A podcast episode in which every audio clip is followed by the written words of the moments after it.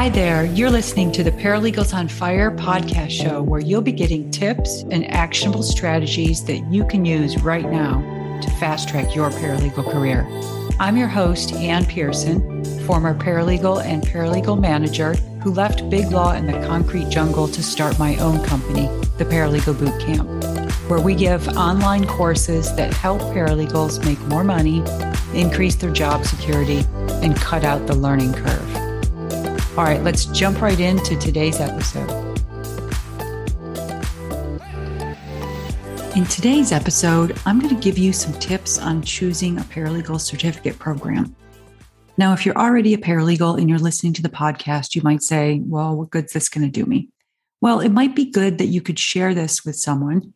And also it's because I've been getting the question a lot recently. And the question is, how do I know which paralegal certificate program to choose? Lately, those questions have been coming from legal secretaries and legal assistants who want to transition into a paralegal position at their firm, and they've been listening to the podcast or following the blog. I know it's tempting to choose an online paralegal program that gives you a certificate in four to six weeks. I get it. We're all in a hurry. We want to get started on this new career. Before doing that, you should research whether law firms in your area actually hire graduates from those programs.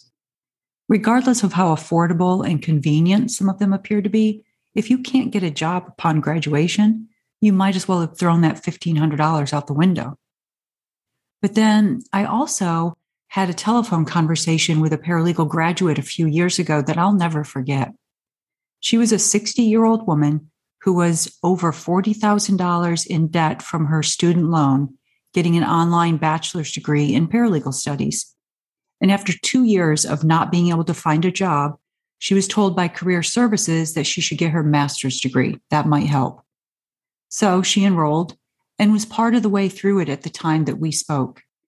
She had racked up another fifteen thousand dollars in student loan debt and wondering why she couldn't get a job as a paralegal.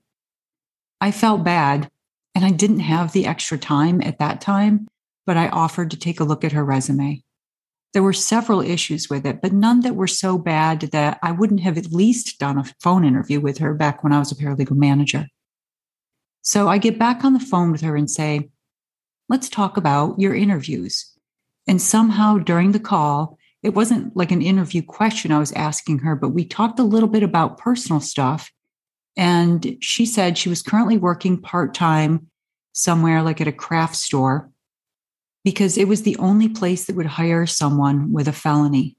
I was like, wait, what? I was so sad for her. Now, this was something that happened when she was much younger, like in her thirties. And she'd served her time. This now sixty-two-year-old woman, almost sixty thousand dollars in debt, and her employment opportunities in the paralegal field are so limited that they're almost non-existent.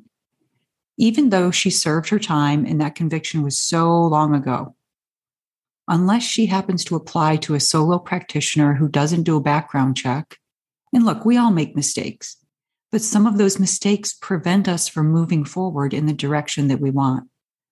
No one at that school ever told her that she was going to have a very difficult time getting a job in the legal industry with a felony conviction, especially the one that she had. So please keep that in mind when I say the cost of a paralegal program is not the sole factor that you should take into account. You can't necessarily say, well, this one costs forty thousand dollars, so it must be better than the fifteen hundred dollars one. Back in nineteen ninety, when I was looking for a paralegal certificate program to attend, the options were limited. There were no advertisements on Facebook or on T V with promises to start your exciting career in just four to six weeks. So you went to your local college, enrolled, and showed up in person to class. Today, those advertisements are all over Facebook, internet, Instagram. Times have changed. People want things faster. So then enter the short-term paralegal programs. What is a short-term paralegal program? Why am I calling it that? Well, it's a paralegal certificate program that typically does not provide sufficient course hours in substantive areas of law and is hurting the paralegal profession. Many of these companies will white label their certificates to appear as if the certificate is from the local college. do a Google search for position statement regarding short-term paralegal programs. Two of them that will come up will be NIFPA and the A A F P E. The A A F P E is the American Association for Paralegal Education, and NIFPA, N F P A, is the National Federated Paralegal Association, or National Federation of Paralegal Associations. So NIFPA has a statement on it, and I'll read. It literally says, quote, that these programs have the potential of harming the reputation of paralegals who have attended traditional paralegal programs. And the A A F P, what they said, they also take issue with it.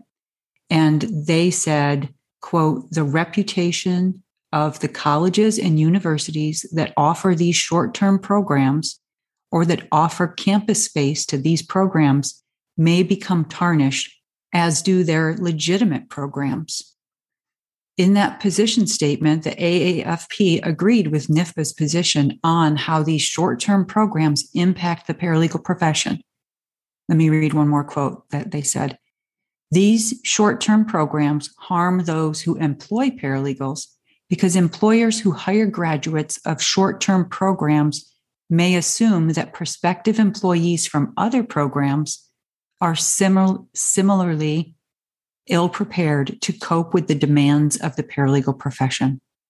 In other words, these programs are taking advantage of unsuspecting prospective students who later graduate from their programs, and they're not aware that there are education standards in our profession.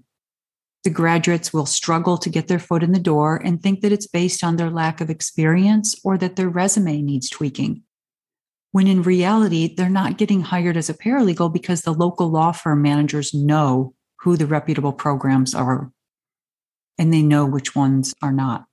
So here are some questions to ask before putting your credit card down or signing on that dotted line for a student loan application. And now I will tell you, this isn't about the ongoing argument of whether or not the program should be A B A approved. That could be a whole other podcast episode. I'm not going there because there are pros and cons to both sides of that argument. Look, if you have the option of attending an A B A-approved program that's the same cost as a non-A B A program, then yeah, I'd recommend choosing the one because law firms, some of them, still think that it's a requirement. But most law firms don't care. And in some geographic locations, you don't have the option to choose A B A-approved or not. But it's not just location, it's also convenience, because the A B A approval process has some archaic rules, really, about the percentage of the program's classes that can be presented online. In this day and age, that needs to change because we're all online now. And I'm sure that they're looking at that, but I digress. See, that's why we can't even go into the A B A question, because there's so much more to it than just yes or no. There are so many really good paralegal certificate programs out there that are not A B A approved because they choose not to be, not because they wouldn't otherwise qualify for the approval.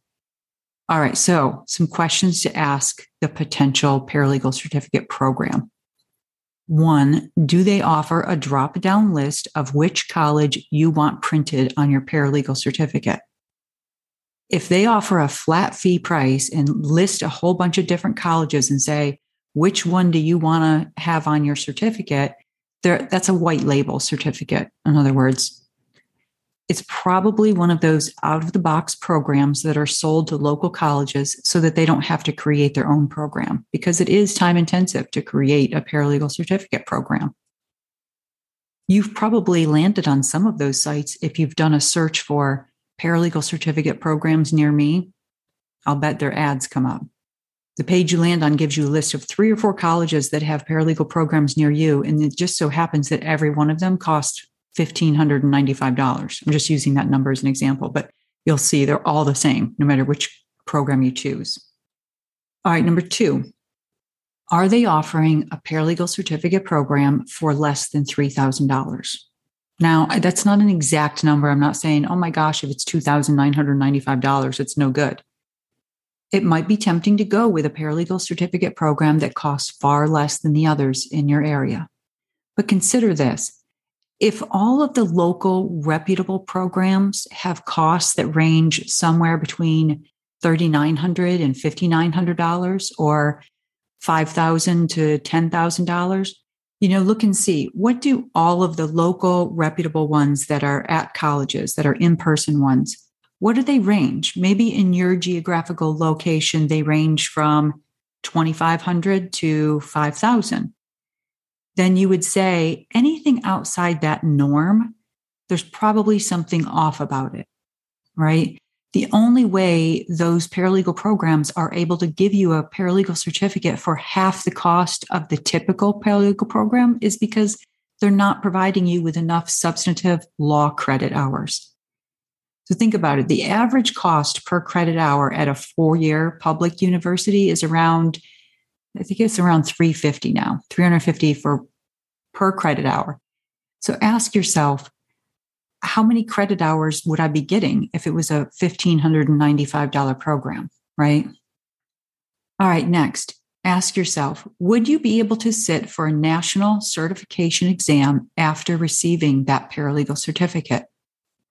For example, if you want to sit for NALA's certified paralegal exam, your paralegal program would need to be one of the following, and I'm going to list these. Now, but keep in mind, even if it's NIFPA, the N F P A, their requirements are very similar to NALA's.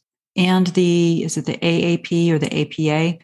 You know, they're all going to have some type of requirement. So their first one is that you have to have graduated from a program that is, one, approved by the American Bar Association, or two, an associate degree program, or three, a post-baccalaureate certificate program in paralegal studies.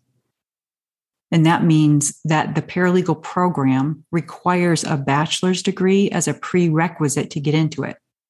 In other words, you've got a bachelor's degree in whatever area from an approved, you know, school. So you already got a bachelor's degree in business. Then you go to one of these programs, and as a requirement to get in, you have to have a bachelor's degree. Uh, number four, a bachelor's degree program in paralegal studies. Or number five, a paralegal program which consists of a minimum of sixty semester hours or equivalent quarter hours, of which at least fifteen semester hours are substantive legal courses.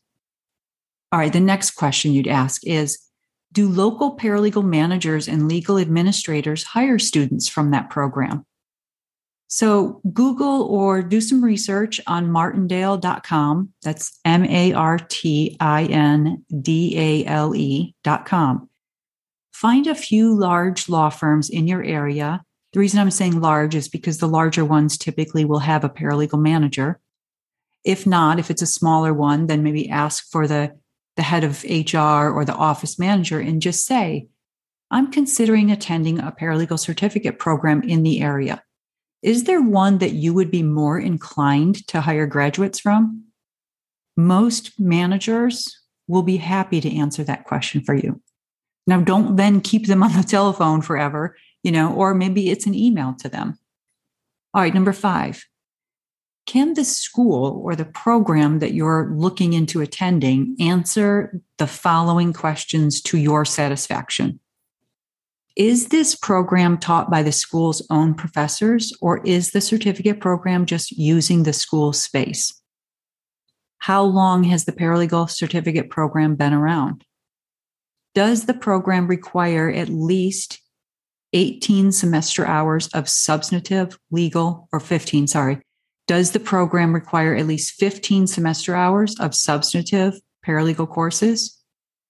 How many people have graduated from the program in the last five years? Not attended. How many people have graduated? Can you refer any of the school's graduates who can give me a firsthand account about their experience in the program? And then finally, well, no, there's probably a couple other questions you could ask. Upon graduation, will I be able to meet the minimum education requirements to sit for the national certification exam of either NIFPA or NALA? Also, what is the program's placement rate after graduation? Specifically, how many graduates are working as paralegals or in some other similar capacity in the legal industry? In other words, don't include your employment rates for the person who went out and is now, you know, back working at a restaurant because they couldn't get a job as a paralegal. And this was their second career and they were making more money working at the restaurant. And don't include in that somebody who took a receptionist job at a dental office because they spent years trying to land a paralegal position and they couldn't. If the school's answers to those questions are not satisfactory, then consider looking at other programs for your paralegal certificate. Do some more due diligence and use social media groups like LinkedIn groups for paralegals and Facebook groups for paralegals. Ask other paralegals what they know about the paralegal program you're considering before enrolling in it. Another question that I hear a lot when it comes to a paralegal certificate is, do I even need one? Well, I can tell you that I know several successful paralegals who don't have paralegal certificates. They worked their way up, starting at the receptionist and eventually into a paralegal position. They're smart, quick learners, and they were working in an environment that was open to that. I also know a lot of law firms that have different kinds of hiring models. Maybe they hire recent college graduates as clerks who are essentially doing lower level paralegal work for a couple of years and getting skills-based training, like what I do in the Paralegal Bootcamp. Some managers I talk to say that the paralegal certificate program doesn't teach someone how to be a paralegal, that they can teach it. But those are few and far between. All that being said, I would never encourage someone to not get a paralegal certificate because I think that will limit your employment opportunities significantly. It's hard enough to get your foot in the door with no experience. If you're trying to do it with no experience and no paralegal certificate, you've just doubled your obstacles. Why do that? Well, I hope this episode helped you. And if you're new to the profession, don't forget to visit our blog. We've got some great free resources for paralegals there, for new and experienced paralegals. It's at paralegal bootcamp dot com forward slash paralegal dash blog. All right, that's it for today's episode. Thank you so much for listening. If you enjoyed today's show, hit the subscribe button in whatever platform you're listening. And please take a quick minute and leave a review of the podcast and share this episode with just one colleague or friend who you think would benefit from what we discussed today. Share the knowledge and the entire paralegal profession elevates. See you next week. Bye for now.